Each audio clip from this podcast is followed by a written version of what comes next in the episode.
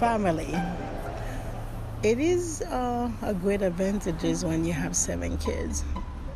You can go from one to the other to the other to get what you want.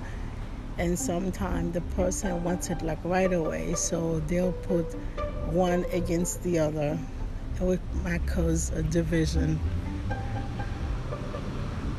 And unless the family communicate, you will never know what is really going on. Because if the person is very controlling and manipulative, the person could create chaos in the family. And one family will start treating the other differently.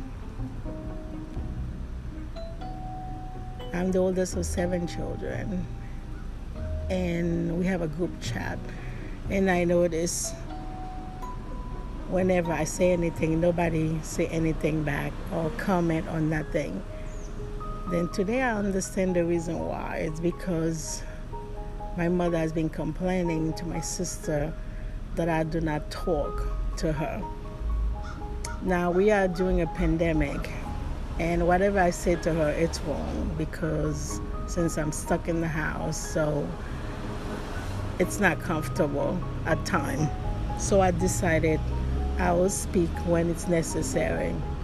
That's for me to protect myself and stay alive. So I understand today what she's been saying, you know, to my sibling.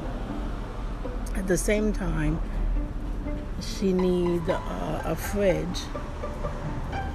So she go to each one of us trying to get her ways and even talked to my brother in Texas about it.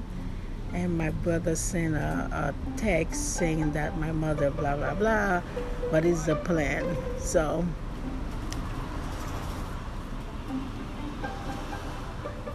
since I realized that they have not been speaking to me because of whatever she said, well, guess what? I did not answer the text or the group chat.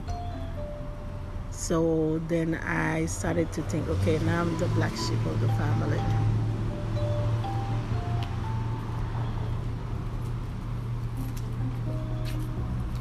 Okay, so I accepted it. So I went for a walk, and while I'm going on my way, and I saw a van. That's a moving van, which is we need to move the fridge from one place to another. I'm like, that is God. And the person stopped, got me the information, and we exchanged number. And he's gonna move the fridge tomorrow.